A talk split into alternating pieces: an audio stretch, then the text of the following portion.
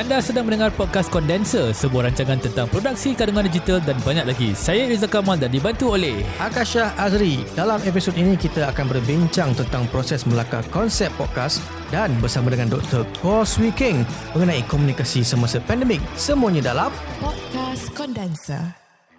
Selamat datang ke podcast Kondenser. Okey Akash, hari ini kita nak berbincang pasal dua benda. Satu adalah bagaimana nak develop episod anda dan nombor Betul. dua, kita ada satu lagi guest yang istimewa. Mhm. Sebab minggu lepas kita cakap pasal PKP Aha. dan hari ini kita nak bercakap pasal apakah isu-isu tentang komunikasi Ah, PKP yang berlaku sepanjang tahun ni. sebab banyak Jadi sangat fake news, fake news. Pakar kesihatan yang akan bersembang dengan kita pasal isu ni dan kita kemukakan cadangan-cadangan dia. Betul. Okey. Jadi tak apa, tanpa meninggalkan masa, kita pergi terus ke segmen yang pertama iaitu Teknik dan peralatan. Okey guys, dalam segmen kali ni nak cakap pasal apa ni? Okey, untuk segmen kali ini seperti mana yang sebelum-sebelum ni kita dah uh, berkongsi dengan pendengar semua mengenai macam mana cara-cara nak set up podcast dari segi technical. Kan dari segi mic, dari segi studio, Hmm. dari segi mixer apa semua. So Bilik hari dah ini ada, mixer dah ada, Betul. mikrofon dah ada tapi nak cakap apa? nak cakap apa? ha, itu boleh betul. Kadang benda dah ada tak ada benda nak cakap pun tak guna juga. So, untuk hari ini kita nak berkongsi dengan anda bagaimana kita nak create kita punya first content untuk podcast kita. So, uh, ini yang selalu saya pegang lah. Pertamanya yang paling penting sekali ialah anda kena tahu uh, apa kepakaran anda, ilmu apa yang anda ada. Tapi dia tak Hmm. tak semesti juga kalau kata anda pakar dalam otomotif, anda tak boleh buat dalam uh, nak bercakap pasal bidang masakan. Boleh juga Hmm. sebenarnya tak ada masalah, tak ada isu pun. Tetapi kalau kata anda nak bercakap dalam bidang yang anda pakar, lebih baiklah untuk uh, cadangan saya lah. Bagi saya lah eh bila kita cakap pasal kepakaran ni jangan kata kita ni kena jadi ada falsafah pi apa pi, falsafah pula ada Tak perlu. doktor falsafah okey dalam sesuatu bidang tapi kita tahu secukupnya pasal bidang tu Ya. untuk mendapatkan informasi tentang isu itu saya bagi contoh eh, sebab Anyway, podcast ni kita akan bawa guest masuk, kita akan berkongsi pendapat, kita akan berkongsi cerita, right? Yang penting Betul. kita tahu di mana kita punya um, kepakar, kepakaran kita adalah di mana nak dapatkan informasi itu dan siapa guest yang sesuai yang kita nak bawa masuk. Ya. Jadi dia konsep te- tengok daripada situ. Macam kami ni lah. Kami tahulah cukup pasal podcasting, kami tahu cukup pasal um, video kandungan uh, pem, uh, pemikiran video, pemikiran kandungan digital, tapi kita bawa masuk guest-guest seperti Hezri Samsuri, Izzuan Azil Betul. dan kita boleh dapatkan informasi daripada dia orang tentang benda-benda yang um, yang kita kena buat. Bukan dia orang yang juga pakar yang yang yang dalam dalam dia orang punya Betul. Uh, bidang, betul kita, tak? Hmm. Kita menjadi medium untuk menyampaikan informasi tersebut. Contoh macam bila Ceza kata tak perlu ada PhD. Kita orang tak ada PhD dalam bidang podcast ni. Tak ada. Tapi Tak ada, tak ada. niat nak berkongsi tu ada. So kita menggunakan medium ini untuk kita berkongsi dengan anda semua. So, kembali kepada uh, konten yang saya masukkan tadi tu. Uh, pertamanya bila saya kata macam kena tahu apa yang anda, paling penting anda kena tahu apa yang anda nak kongsikan kepada pendengar. Ha, So tahu cukup pasal subject matter tu cukup lah kan. Betul. Ah, so bila anda dah ada input itu, anda dah tahu apa yang anda nak buat.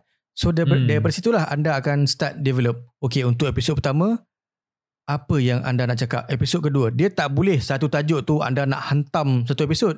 Kan episod kedua dah tak boleh nak cakap apa-apa. Betul. Kan? Jadi yalah. Kalau kita tengok contohnya macam hari tu kita buat interview dengan Ain Aisyah kan. ya, Uh, seek to speak.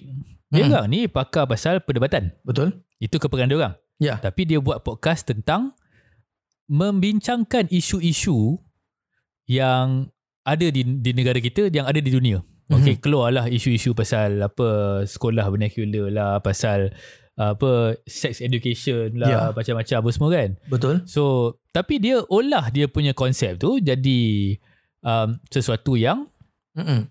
um, berani untuk bercakap dan dia bawa masuk pakar-pakar yang boleh bercakap tentang isu tu. Mhm. Jadi kepakaran dia bercakap, teknik bercakap, tapi dia bawa masuk. Dan kita pun ada dalam episod tu juga, dia cakap saya bulan 2 nak keluar guys. Aha. Masa dia interview kita orang itu. Yang kita Interview punya. lama dah. teringat nak dengar, nak, nak dengar sebenarnya. Okay. okay, tak apa. Moving on, moving on. Moving on. Uh, so, bila kita dah ada kita punya input itu, kita dah ada. So, kita dah boleh create kita punya episode. And then daripada situ, untuk first episode, untuk setiap episode lah, kita kena ada satu, ni perkataan ni, Cik Ezra selalu sebut. Dekat office pun selalu dengar. Angle, angle, angle. Ah, jadi, yep. apa yang dimasukkan dengan angle itu? Saya pun kadang nak tahu yep. juga. Angle ni kalau kita translate secara literalnya maksudnya sudut. Tahu. Tapi buk, sudut matematik tu lah kan. Ya. Tapi uh, basically kalau saya cerita macam ni lah. Saya ni suka pakai analogi lah kan. Kalau kita nak masuk satu kawasan tu ataupun nak masuk satu bilik ataupun kalau kita nak pergi perang lah kan. Kita nak attack satu part. Kita nak attack dari sudut mana. Tahu. Sudut ni maksudnya pandangan kita untuk masuk ke isu tu. Jadi contohlah saya nak cakap pasal Akash bagi saya satu topik. Baling je, baling je. Apa topik nak cakap? Topik contoh kita cakap pasal automotif lah. Satu sikit. Otomot- otomotif contohlah kan. Nak cerita pasal angle dari sudut pengguna. Pengguna ni suka uh, sudut apa? Dia suka sudut kereta tu cantik ke, kereta tu power ke, kereta tu apa um, seksi ke, something like that lah kan. Itu adalah angle daripada sudut pengguna. Tapi kalau daripada sudut industri pula, dia nak cerita pasal kilang buat uh, buat kereta. Nak tahu mesin apa, nak pakai teknologi apa, nak pakai bateri apa, nak pakai apa engine apa kan. Mm-hmm. Jadi kita tengok sudut dari situ. Kalau kita mekanik pula, apa sudut kita? Sudut kita, kereta ni boleh repair okey ke tak? Mahal ke tak? Murah ke tak? Kan? Uh, spare parts nak dapat ke tak? Jadi pelbagai sudut ni, ini adalah angle kita. Jadi satu satu konten, satu kandungan boleh ada banyak, banyak episod. Angle. Kalau ya. kita boleh memperkayakan pelbagai sudut-sudut yang berbeza mm-hmm. untuk bercakap pasal topik yang sama. Itu yang Akash mention tadi bila kita bercakap pasal eh tiga episod dah tak ada apa nak cari, nak cakap kan. Ya itu masalah angle lah tu. Okay, so uh, so dah faham lah apa yang dimasukkan dengan perkataan angle atau, atau ataupun sudut pandang kita punya apa fokus point kita punya cerita yang kita nak nak highlightkan kepada kepada pendengar sebab betul. kalau kata macam saya bagi contoh otomotif otomotif ni besar. Kan? So banyak benda yang kita boleh bercakap pasal hmm. otomotif jadi hmm. uh, so bila kita dah ada angle kita, kita dah tahu apa yang kita nak nak fokus dalam kita punya uh, cerita dalam kita, dalam kita punya content tu so kita masuk ke bahagian scripting So saya macam kita nak tahu uh, Audience mungkin nak tahu Skrip ni Dia macam skrip drama ke? Ataupun dia just Sekadar Point sahaja? Yang lain kita Elaborate sendiri. Bagi saya lah Saya ni bukan pakar filem ke pakar apa kandungan dari segi scripting lah kan. Apa kita boleh lah nak buat skrip tapi taklah pakar sangat kan. Tapi bagi pandangan peribadi saya lah skrip ni format-format skrip ni bagi saya adalah satu uh, format tau. Dia contohlah eh. Tahu tak kalau tengok skrip drama ataupun skrip filem, kenapa dia pakai font Korea 12? Lepas Aa. tu dia line spacing tak silap saya double spacing ke? Betul. Akan tahu tak kenapa? Kenapa eh? Sebab bila dia orang calculate lah eh uh, pakai font size ni dan spacing macam ni, dia punya format macam ni, satu muka surat automatik jadi satu minit. Jadi ah. senang dia orang tengok kalau ada 120 muka surat dalam skrip filem tu sejam lebih lah. 2 jam lah filem tu. Ya. Yeah. Roughly, roughly lah kan. Mm-hmm. Itu sebab ada format tu. Jadi bila anda nak berbuat skrip, jangan sibuk sangat pasal format tu.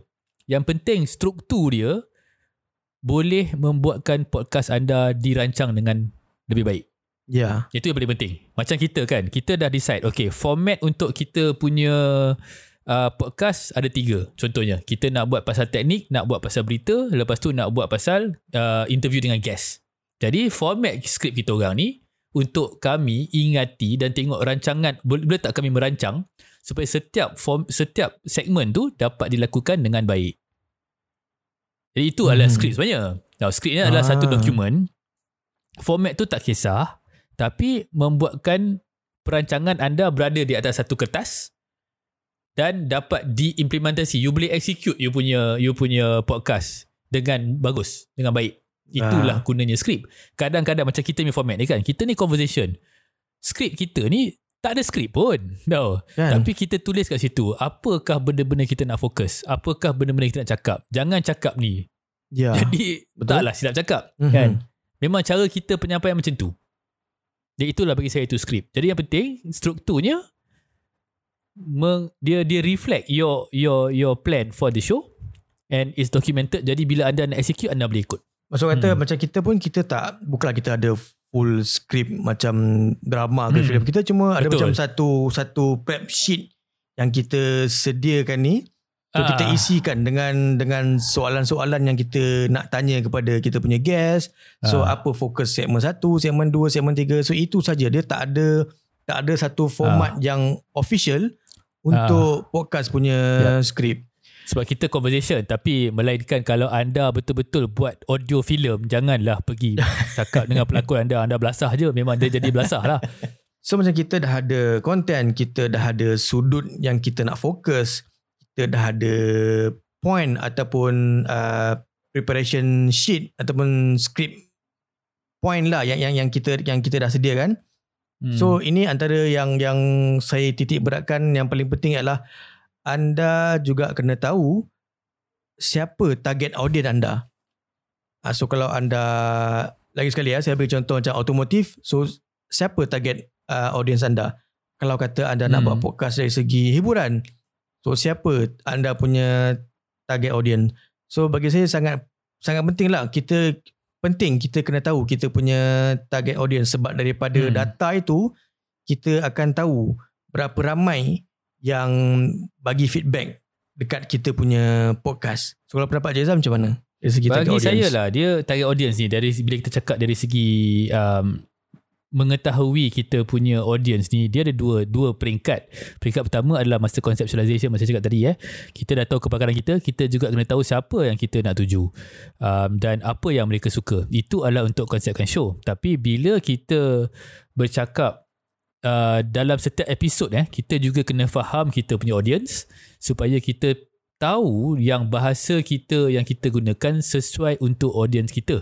So macam kami di Condenser contohnya kami punya target buat masa sekarang ni lah kan. Macam Ain Aisyah tu cakap kejap dia akan berubah. Kadang-kadang orang yang kita nak tu tak dengar. Orang yang kita, apa kita tak target tu yang dengar dan Betul. lama-lama kita akan tahu ni dengan data lebih baik yang kita dapat daripada setiap episod kita buat. Mhm. Tapi point saya adalah um, kalau kita nak target audience pastikan bahasa tu ataupun cara kita menyampaikan ni sesuai dengan audience yang anda um, anda target tu. Janganlah kalau let's say anda target yang umur 21 tahun ke 30 tahun tapi bahasa anda guna jargon-jargon yang anda guna difahami oleh yang umur 60 tahun ke atas. Contohnya nak cakap pasal Walkman kan. Anda buat lawak pasal Walkman. Tahu tak Walkman tu apa? kan? Saya tahulah kan sebab saya dah saya pernah rasa benda tu. Akash tahu tak Walkman tu apa? Tahu pernah berada lah di zaman itu. Tapi pernah pakai tak Walkman? pernah pakai. Ha, pernah pakai. Ada yang di kalangan yang umur 20 20 dia pernah dengar tapi tak pernah pakai. Ada yang tak pernah dengar langsung. Ingat tak yang pasal kaset dulu? Kaset Ingat. tape tu. Ingat-ingat. Ha, ramai tak tahu kenapa kita apa, apa pentingnya pensel. Ada kan yang viral tu? Ha, ingat tak itu? Jadi Ingat-ingat. siapa yang tak tahu tu boleh tanya kami lah dalam episod seterusnya. Jadi itulah dia. Bila sebenarnya kalau nak bercakap dari segi kita nak uh, nak melakar kita punya konsep ataupun kita punya konten banyak lagi sebenarnya yang boleh kami kongsikan uh, dalam dalam podcast ni tapi kita masa kadang tu tak tak tak cukup tapi insyaallah kita boleh kongsi lagi untuk uh, for the next episode tapi kalau Hmm. anda ada apa-apa soalan yang uh, anda ingin ajukan ingin tanya uh, mengenai uh, konsep ataupun konten untuk podcast anda boleh boleh tanya di podcast.my ataupun boleh tanya di uh, laman social media podcast.my di P-O-D-K-A-S-T-D-O-T-M-Y. ya Ha, kalau anda ada anchor pun sebenarnya ada satu feature condenser ni anda boleh uh, sebab kami menggunakan anchor ya untuk buat condenser. Anda boleh menghantar kami uh, voice message. Jadi kalau anda tanya soalan macam buat WhatsApp tu lah kan? Ya. Uh, tanya soalan kat situ kami akan dapat rakaman soalan anda dan kami akan cuba jawab di episod seterusnya. Jadi uh, itulah dia yang sempat kami kongsikan untuk uh, secara ringkas yang, yang dapat kami kongsikan lah untuk bagaimana nak melakar konsep ataupun konten podcast pertama anda. Jadi kita ke segmen yang seterusnya. Berita terkini. Sebenarnya kami ada terjumpa satu artikel ni yang mengatakan bahawa uh, pada 20 Januari uh, hari itu merupakan uh, ulang tahun podcast yang ke-20. Apa cerita di belakang dia ni? Betul tu. Tapi be- before saya cakap cerita ni eh, cerita ni apa nak kata ditulis oleh apa ahli sejarawan daripada History Channel pun tak juga. uh, ini adalah uh, seorang yang namanya Eric Nuzum. Hmm. Okay. Dia buat research pasal benda ni dan dia uh, dia berkata based on research dia ini adalah cerita pertama uh, cerita tentang podcast yang pertama. Oh. So cerita dia begini, okay. Pada tahun 2000 bulan Oktober, mm-hmm. dua orang nama dia Adam Curry. Adam Curry ni seorang VJ daripada MTV. Ingat tak MTV?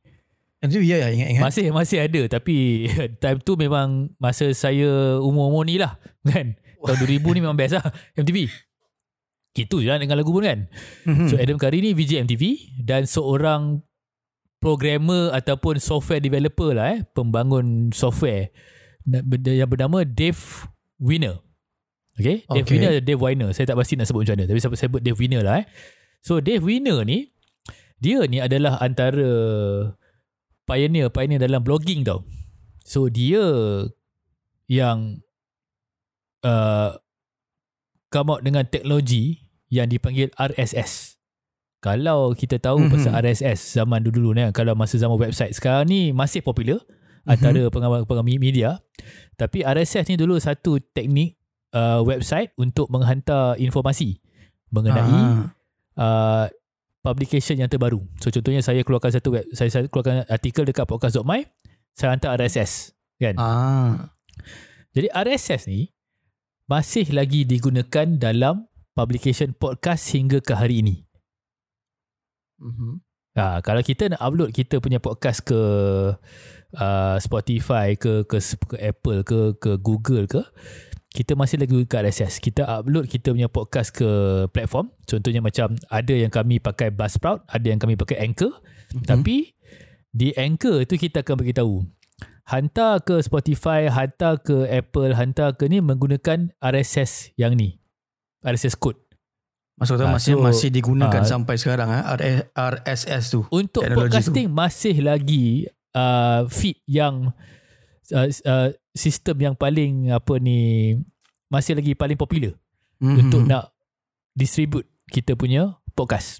Okay? Mhm. So masa ni RSS belum ada lagi. Jadi Dave Winner ni pun dia ni pakar dalam bidang ni lah. Dia buat blog lah, dia buat OPML lah, macam-macam dia buat dalam bidang ni. Sebab masa tu internet masih lagi baru lah kan Betul. masih lagi berkembang. So tahun 2000 ni uh, internet ni masih lagi antara dial-up dengan broadband. Masa tu tak tahulah Akais ingat ke tak. Masa tu nak sambung internet kena buat apa? Kena dial modem. Kan? Kena modem, betul. Kecil-kecil betul kan? Jadi masa tu streaming ni kita tak nak ingat lah. Uh, tak nak bayangkan lah time tu kan. Nak tengok video online pun tak nak bayangkan. Sebab masa tu saya ingat lagi nak download video lah kan. Allah. Hai, satu hari pun dapat. okay. So YouTube pun tak wujud lagi lah time tu. Belum, tak Dah ada lah lagi. tapi masih lagi slow. Kalau kat Malaysia memang time tu tak ada lagi lah. Slow lagi. Alright. So kita uh, modem, internet baru ada. Jadi time tu teknologi-teknologi tu masih lagi berada. Jadi mereka ni pun berbincang lah. Programmer yang tahu pasal apa bagaimana nak hantar audio over the over the internet menggunakan RSS dan seorang lagi adalah VJ music yang minat pasal music. Jadi bila hmm. kedua-dua orang ni bertemu, jadi tercetuslah idea di antara mereka untuk membuat podcast yang pertama. Tapi masa tu dia tak panggil podcast lah eh. Masa tu dia panggil uh, nama tak ada di sini tapi digi, file audio digital pertama yang dihantar melalui internet yang Oh, yang sekarang ni menjadi podcast. yang pertama yang betul-betul pertama dihantar dengan Ya, pertama. menggunakan internet ni. Okay. Ha, jadi masa tu si Dave ni kalau mengikut story ni lah. Dave ni tak faham Adam cakap pasal apa. Sebab dia tak nak bayangkan benda tu. Tapi yang dia faham adalah RSS ni boleh digunakan untuk menghantar audio melalui internet. Jadi pada 20 Januari 2001 hari George W. Bush dinobatkan, dinobatkan eh sebagai presiden Di, Amerika Syarikat. ditabalkan kot. Eh, ditabalkan bukan untuk. Ditabalkan untuk Sultan lah. okay. Uh, dia kira menjadi presiden lah eh. Lagu yang bertajuk US Blues yang dinyanyikan oleh Grateful Dead dipancarkan melalui podcast. Oh. Iaitu melalui RSS feed. Jadi kalau mengikut ceritanya, kalau apa ingat tak bila telefon dicipta oleh Alexander Graham Bell. Ada Graham Bell, ya. Dia cakap dengan kawan dia apa, Watson come here kan, I want to see you. Ha, inilah ceritanya mengenai podcast. So bagaimana podcast tu boleh tercipta tapi dia tak dinamakan Ah. sebagai dia belum dinamakan sebagai podcast lah kan pada waktu itu. Belum lagi kalau mengikut Belum lagi. cerita ni lah. Kan? Hmm, Hmm, yang tu hmm. mungkin kita boleh kaji macam mana dan bila nama. Kita tahulah kan yang podcast ni datang daripada Apple iPod kan. Dan Ah. broadcast. Dia sambung jadi podcast. Ah. Tapi uh, dekat sini cerita bagaimana podcast pertama lah yang di uh, disiarkan melalui Maksud kata, internet. uh, audio file pertama lah yang disiarkan melalui internet kan ya. Wow, itu Okay. satu satu story yang menarik.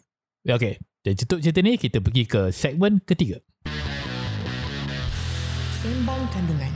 Konten bukan mengandung. Selamat kembali ke podcast kondenser dalam segmen ketiga Kash. Yep. Kita nak bercakap lagi tentang situasi yang melanda negara kita dah setahun dah Kash. Ya. Ya, dah start. Um, so hari ni kita nak bercakap kita masih bercakap pasal komunikasi. Mhm. Kita masih lagi bercakap tentang teknik komunikasi. Betul. Tapi hari ni kita nak dengar ap- daripada seorang pakar Mhm. uh, apa pendapat dia tentang cara komunikasi uh, berlaku di Malaysia Hmm. tentang COVID-19. Adakah clear? Kenapa tak clear? Banyak rungutan kita dengar di Facebook, di social media apa Ya, semua. betul. Jadi bersama kita adalah Dr. Ko Swee King. Selamat datang ke studio Dr. Ko. Terima kasih Rizal, terima kasih Akash. Jadi Dr. Ko ni kalau siapa nak tahu dia ni famous sebenarnya kalau anda buka BFM ke, buka Awani ke ataupun anda buka laman web dia sendiri drko.com Mhm. Alright, Dr. Ko ni seorang pakar lah, pakar perubatan, doktor dengan pengalaman antarabangsa dalam pelbagai perkhidmatan awam lah, swasta lah, akademik lah semua dia ada dia ada ni. Dia pernah bekerja uh, merata dunia termasuk Singapura, Dubai, Shanghai, Paris. Oh. Jadi banyak pengalaman yang Dr. Ko ada. Jadi dia sebenarnya adalah pakar pelbagai disiplin dalam sistem Mhm. dan polisi kesihatan global dan dia juga pengamal kesihatan di seluruh dunia. Betul doktor? Um, Rizal, lebih kurang macam itulah tapi buat masa sekarang kepakaran saya dalam bidang dasar kesihatan ataupun health policy. Death health policy ya, dasar kesihatan. Hmm. Ya. Jadi uh, Dr. Ko ni ba- banyak pengalaman lah bukan hanya sebagai seorang pakar perubatan tetapi uh, seorang yang pernah um, berkecimpung dalam pembikinan polisi perubatan dan juga uh, pengurusan perubatan. Betul doktor eh? Um, lebih kurang macam itulah. Jadi hari ni doktor, kita nak bincang tentang apa yang sedang berlaku di negara sekarang. Kita nak tahu uh, eh, kita nak bercakap secara we want to talk frankly lah ya. Hmm. Um, de- kita sekarang ni berada dalam satu situasi kes hari-hari beribu-ribu. Kan 3000 4000. Macam-macam cerita kita dengar. Mhm. Um, nak naik sampai ke 8000 by bulan 3 lah. Eh, ini banyak yang saya dengar. Saya tak pasti yang mana satu sahih, yang mana satu sa- tak, tak yang mana satu tak sahih. Mhm. Dan saya pasti ramai di luar sana pendengar juga tak pasti apa akan berlaku. Jadi uh, bagi pendapat uh, Dr. Ko, apakah cabaran-cabaran sekarang ni yang dihadapi untuk mengeluarkan uh, informasi atau maklumat yang tepat berkenaan dengan apa rakyat perlu tahu tentang COVID? Rizal, um, soalan ni susah nak dijawab. So, mungkin saya jawab dalam dua uh, ulasan ya. Ulasan pertama tu apakah um, cabaran untuk rakyat nak terima maklumat dan nombor dua, apakah cabaran untuk pakar kesihatan awam, Kementerian Kesihatan, Kerajaan Malaysia untuk mengeluarkan maklumat. So, cabaran untuk terima dan cabaran untuk keluarkan maklumat. Uh, cabaran untuk rakyat ni memang Hmm. kita boleh um, bahagikan kepada empat cabaran besar. Dalam perkataan bahasa Inggeris ni kan kita ada 4V ataupun 4V. Uh, saya ceritakan, ceritakan 4V tu lepas tu saya bagi terjemahannya. Uh, V pertama, volume. V kedua, variety. V ketiga, velocity. V keempat, veracity ataupun verifiability.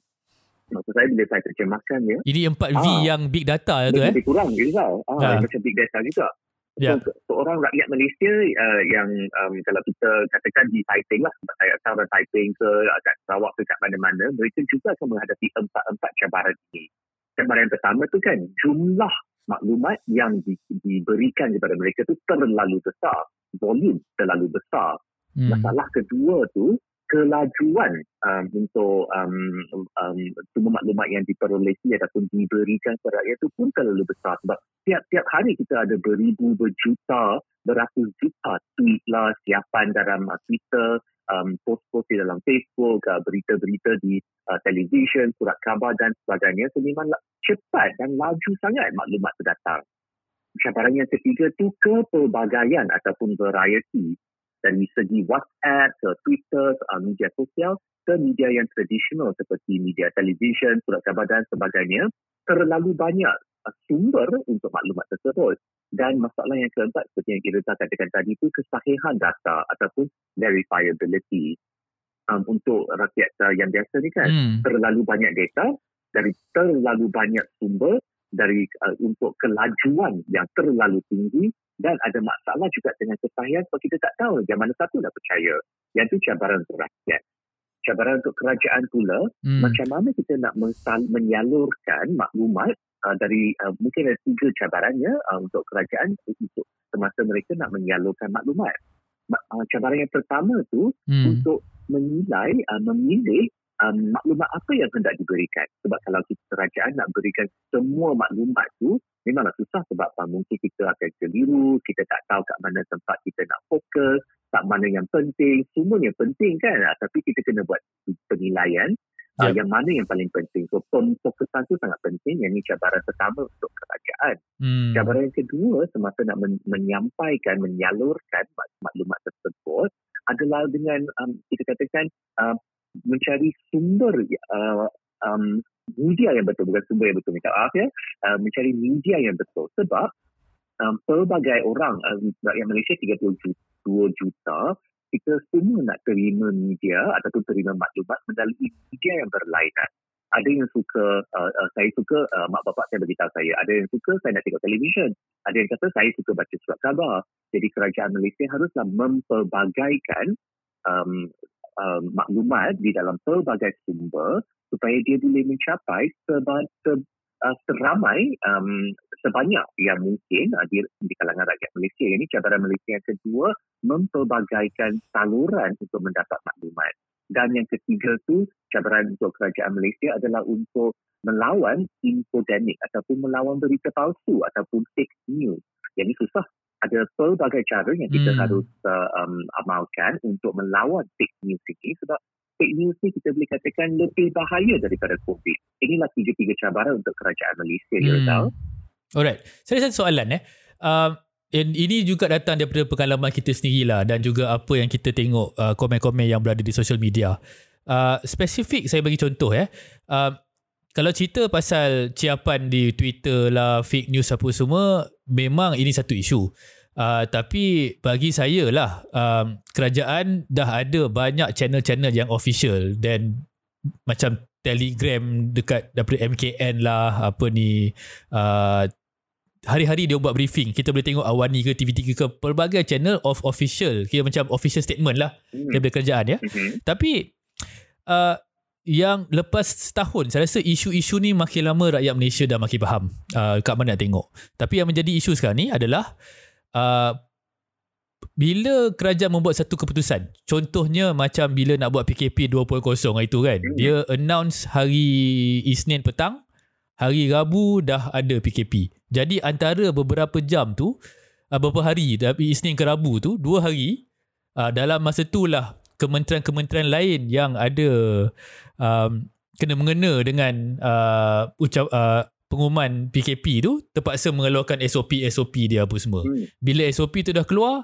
barulah uh, syarikat-syarikat yang nak kena buka dan tutup tahu dia boleh operasi ke Hmm. tak. Kan? Jadi dalam masa yang singkat macam tu, pada pendapat doktor, adakah komunikasi tu cukup untuk uh, peniaga-peniaga dan juga rakyat sekalian? Rizal, kalau kita tengokkan um, cara ataupun uh, langkah-langkah yang diamalkan di kerajaan Malaysia baru-baru ini dalam bulan 1 tahun uh, 2021 ini kan berkenaan dengan pengumuman MC, uh, PKP uh, lepas tu ada uh, mungkin ada desas-desus ada kabar angin yang sebelum sebelum pengumuman tu dah ada kabar angin dah 2-3 hari baru ada buat pengumuman. Lepas pengumuman tu kita boleh tengokkan uh, Ya. ramai banyak um, kementerian-kementerian yang ambil masa untuk keluarkan SOP kadang-kadang ada SOP yang keluar baru 3 jam sebelum PKP tu bermula secara rasmi misalnya PKP bermula 12 Nah, yang keluar yang keluar tiga hari lepas tu pun ada juga. ada juga. Itulah. Um, so kalau Ah. kita tengokkan um, Ah. um, cara uh, PKP kedua ya yang bulan 1 tahun 2021 ni uh, kan ataupun dia diumumkan uh, memang ada banyak uh, tempat ataupun banyak cara untuk ditambah baikkan. Kalau kita tengokkan uh, tak MC PKP yang Hmm. pertama pengumuman PKP yang pertama uh, bulan Mac ya bulan 3 tahun 2020 dah satu tahun dah um, bolehlah kita terima pelbagai uh, alasan ke pelbagai justifikasi kenapa um, kita tak boleh nak nak uh, Hmm. mentadbir secara elok ataupun ada program komunikasi ataupun plan strategic comms ya yang uh, yang memang bernas dan dan Hmm. dan kuat um, yang tu pertama lah fasa pertama memanglah kita boleh um, anggapkan bahawa kerajaan pun uh, seluruh dunia pun ter, teragak-agak nak buat macam mana. Tapi dah setahun dah.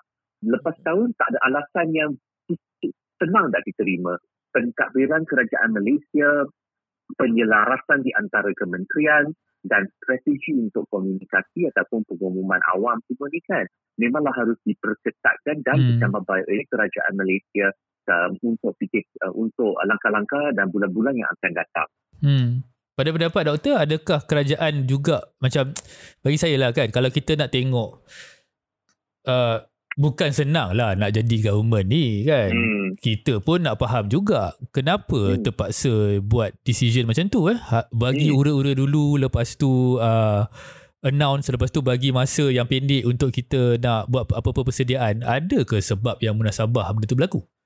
Tu Yuzal yang ni susah nak jawab sebab apa, saya tak berada dalam kerajaan je. uh, so, saya saya, saya taklah minta tak tak tahulah kalau data tahu ke tak apa berlaku tapi apa dari segi kalau nak manage lah kita nak uruskan benda ni kan ah, kita nak tahu benda tu memang nak kena cepat decide kalau boleh nak decide selambat yang boleh Hmm. tapi pengumuman orang lain semua nak secepat yang boleh kan betul. Hmm. Um, so mungkin uh, selepas setahun ni kan uh, adalah beberapa cara yang kerajaan Malaysia uh, boleh laksanakan ya. Tapi idea-idea ni bukannya idea yang baru. Saya bukannya orang yang pertama yang nak, nak akan mencadangkan beberapa uh, penyelesaian lah. Dah ramai pakar pakar komunikasi pakar kesihatan awam dan sebagainya yang telah mencadangkan penyelesaian ni dah sekian lama dah, dah mungkin setahun dah ni sekarang tanggungjawab untuk kerajaan uh, adalah untuk uh, menerima uh, dengan minda terbuka uh, dan hati yang terbuka juga penyelesaian dari uh, apa tu cadangan daripada pelbagai pihak. Sebab cadangan-cadangan ni kan bukannya Hmm. um, berniat jahat. Cadangan ni berniat baik sebab kita semua nak kerajaan Malaysia berjaya. Kalau kerajaan Malaysia berjaya melawan COVID ni kan semua rakyat Hmm. Malaysia akan terpelihara juga. Uh, jadi eh, izinkan saya memberikan beberapa cadangannya tapi cadangan ni bukan baru Yuzal dia dah ramai orang uh, bagi cadangan-cadangan ni. Uh, cara- Okey. Tak apa Doktor, sebelum kita cakap pasal pasal cadangan Hmm. ni, saya nak tahu sebenarnya kal, ap, apa yang rakyat perlu tahu tentang situasi sekarang COVID ni kan. Kita pun takut juga, tapi kalau kita takut tak makan, tak boleh buat kerja, tak makan, tak ada gaji kan keluar lagu apa? Lagu apa selamat berPKP PKP lagu raya viral tu kan. Itu sentimen uh, yang memang betul-betul menggambarkan apa yang orang rasa kan. Hmm. Uh, jadi sebenarnya apakah situasi dia? Adakah kita ni dalam situasi yang bahaya dari segi kesihatan lah ya? Yang sampai kita kena tutup balik lah. Macam-macam keluar cerita sekarang. Apa pendapat doktor? Ni um, soalan berkenaan dengan kesihatan awam dan bukan berkenaan dengan uh, komunikasi ya. So saya jawab dari uh, dengan lensa ataupun dari segi Hmm. dari segi dari sudut uh, kesihatan awam. Um, jawapan dia tak ada jawapan yang Hmm. ringkas ya. Tapi kalau nak jawapan ringkas juga uh, Okay. Uh, ada beberapa Alright. uh, situasi uh, di mana keadaan untuk Malaysia kita boleh katakan genting ya seperti uh, penggunaan katil di Hmm. unit rawatan rapi. Nombor satu. Nombor dua, keadaan genting juga Hmm. tahap keletihan dan kelesuan untuk petugas barisan hadapan. Ini genting jugalah. Hmm. Uh, tahap ketiga yang genting kita boleh Hmm. katakan sistem pengesanan kontak um, ataupun contact tracing untuk Malaysia masa sekarang tak begitu kuat dan uh, Hmm. keadaan uh, keempat yang genting uh, strategi ujian ataupun testing strategi ujian RTK, PCR dan sebagainya pun uh, mungkin berada dalam satu kawasan yang uh, um, amat genting sekarang. Uh, tapi um, di tempat-tempat Hmm. lain ya ataupun di kawasan-kawasan lain ataupun dari sudut-sudut lain mungkin keadaan Malaysia tidak berapa genting. Misalnya dia walaupun kes tinggi tapi 80% 90% daripada kes ni uh, tidak bersimptom tinggi. Uh, maksud saya dia tak ada simptom, tak ada gejala Hmm. ataupun gejala mereka Hmm. gejala ringan sahaja. Yang ni kita mujur lah nasib baik.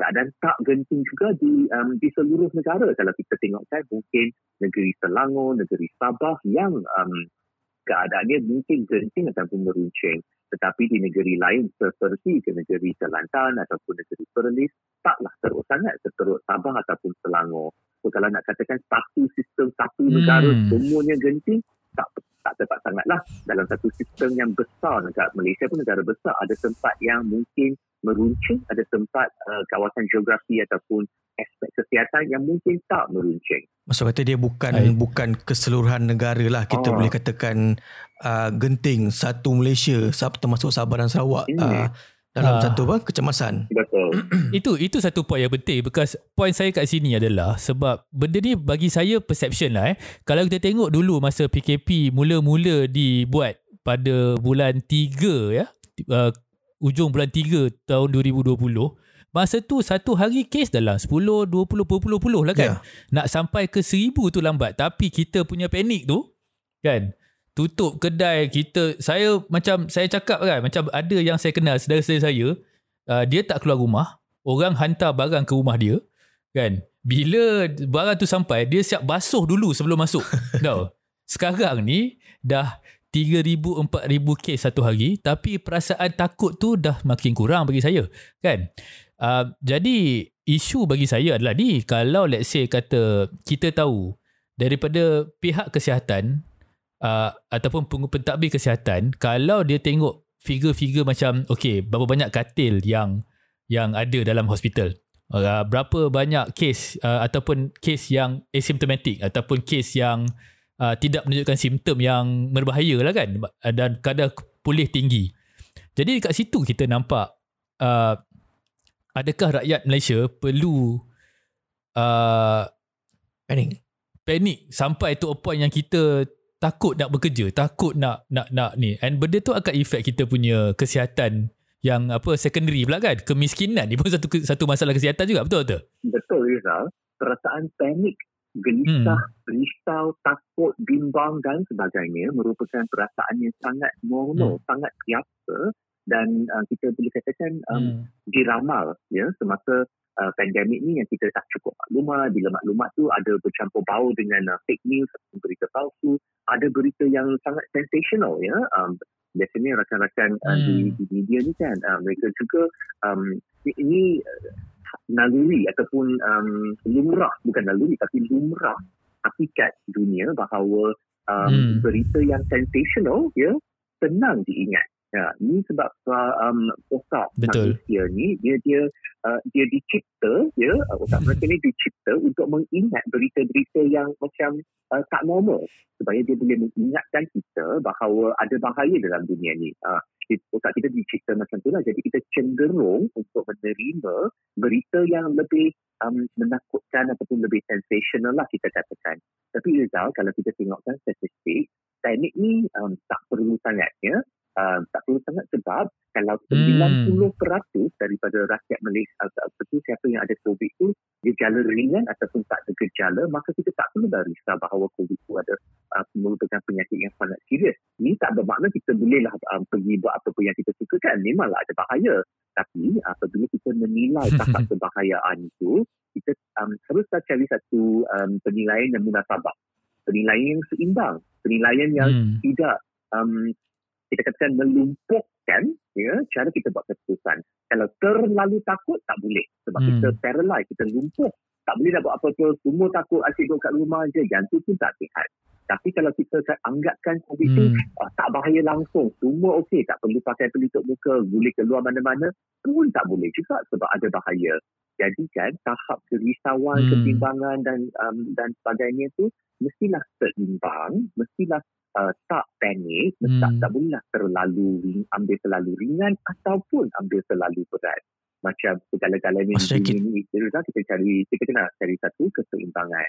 Maksudnya kita Hmm. kena sentiasa berjaga-jaga lah. Hmm. Ha, dalam kataan yang lebih mudah lah kan. Berjaga-jaga lah. So uh, soalan terakhir Dr. Ko ya apa di um, apakah cadangan-cadangan bagi kita bagi kerajaan dan bagi untuk kita jugalah yang nak baca pasal um, pasal COVID ni dan juga bagi kita lah kalau kami yang pembangun kandungan digital ni apa yang kami patut tahu supaya kita semua dapat membantu memastikan yang kita tak terlebih panik atau terlalu relax pasal isu COVID ni. Hmm.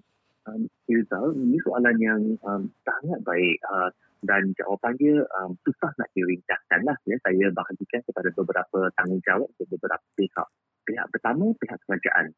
Uh, untuk pihak kerajaan, mereka harus menyedari bahawa penyakit COVID ataupun wabak COVID ini dia tak akan habis dalam masa enam bulan. Dia akan berlarutan mungkin 3, 4, 5 tahun. Kalau dia berlarutan 3, 4, 5 tahun, maka strategi komunikasi itu pun harus mengambil masa 3, 4, 5 tahun.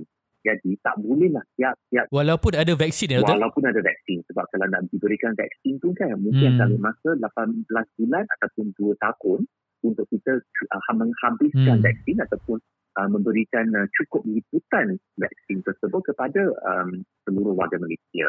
Uh, so walaupun ada vaksin, dia akan ada masa juga. Untuk strategi komunikasi kerajaan Malaysia, ambillah kira bahawa pandemik ini berlarutan.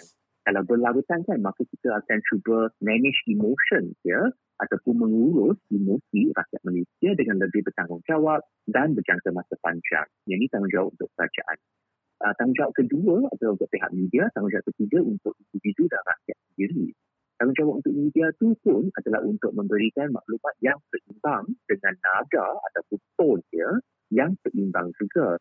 Um, berita sensational ataupun berita-berita macam oh ada satu kes dalam uh, kes uh, COVID sedunia dah 90 juta kes lah, 90 juta. Tapi kalau ada satu kes sahaja uh, yang yang disebarkan melalui katakan aiskrim baru-baru ni ada satu cerita uh, ada ais, um, virus COVID itu ditemui di dalam uh, satu bekas aiskrim. Um, satu bekas aiskrim tu uh, daripada 90 juta kes tu okeylah memanglah cerita tu cerita yang best juga tapi tak memaparkan gambaran realiti yang Semua sebenar.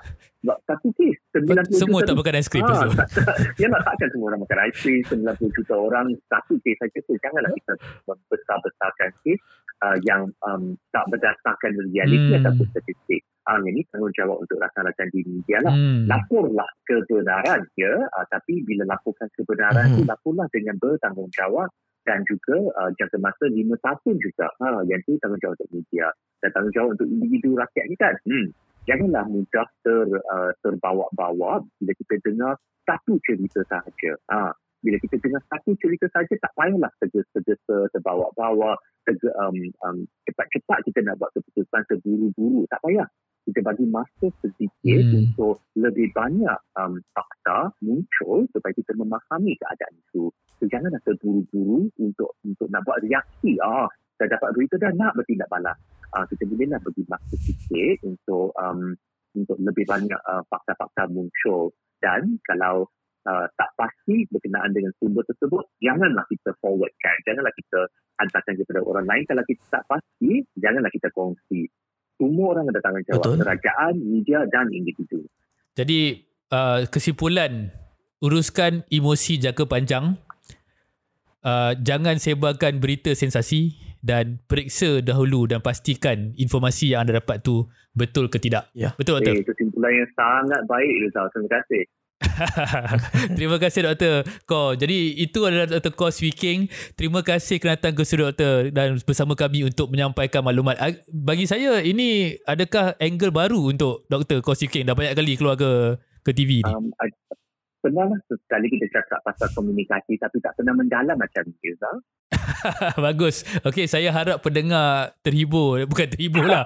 pendengar mendapat maklumat yang baru untuk anda dan juga uh, dapat uh, apa ni kita boleh gunakan informasi daripada Dr. Core ni seorang pakar perubatan untuk memastikan bahawa konten-konten yang kita keluarkan terutamanya dari bagi segi kesihatan dapat dikeluarkan dengan betul dan idea-idea dan cadangan-cadangan daripada Dr. Swee Keng yang bernas ini dapat digunakan oleh semualah kerajaan, media dan rakyat sekalian. Jadi ini adalah satu episod podcast condenser. Dengarkan podcast ini di Spotify, Apple Podcast, Google Podcast atau di mana-mana platform kegemaran anda. Condenser direkam oleh Impressions Digital Content Studio, sebuah se- uh, studio di Sabajaya tapi pada PKP tidak ber- beroperasi. Terima kasih. Podcast Condenser.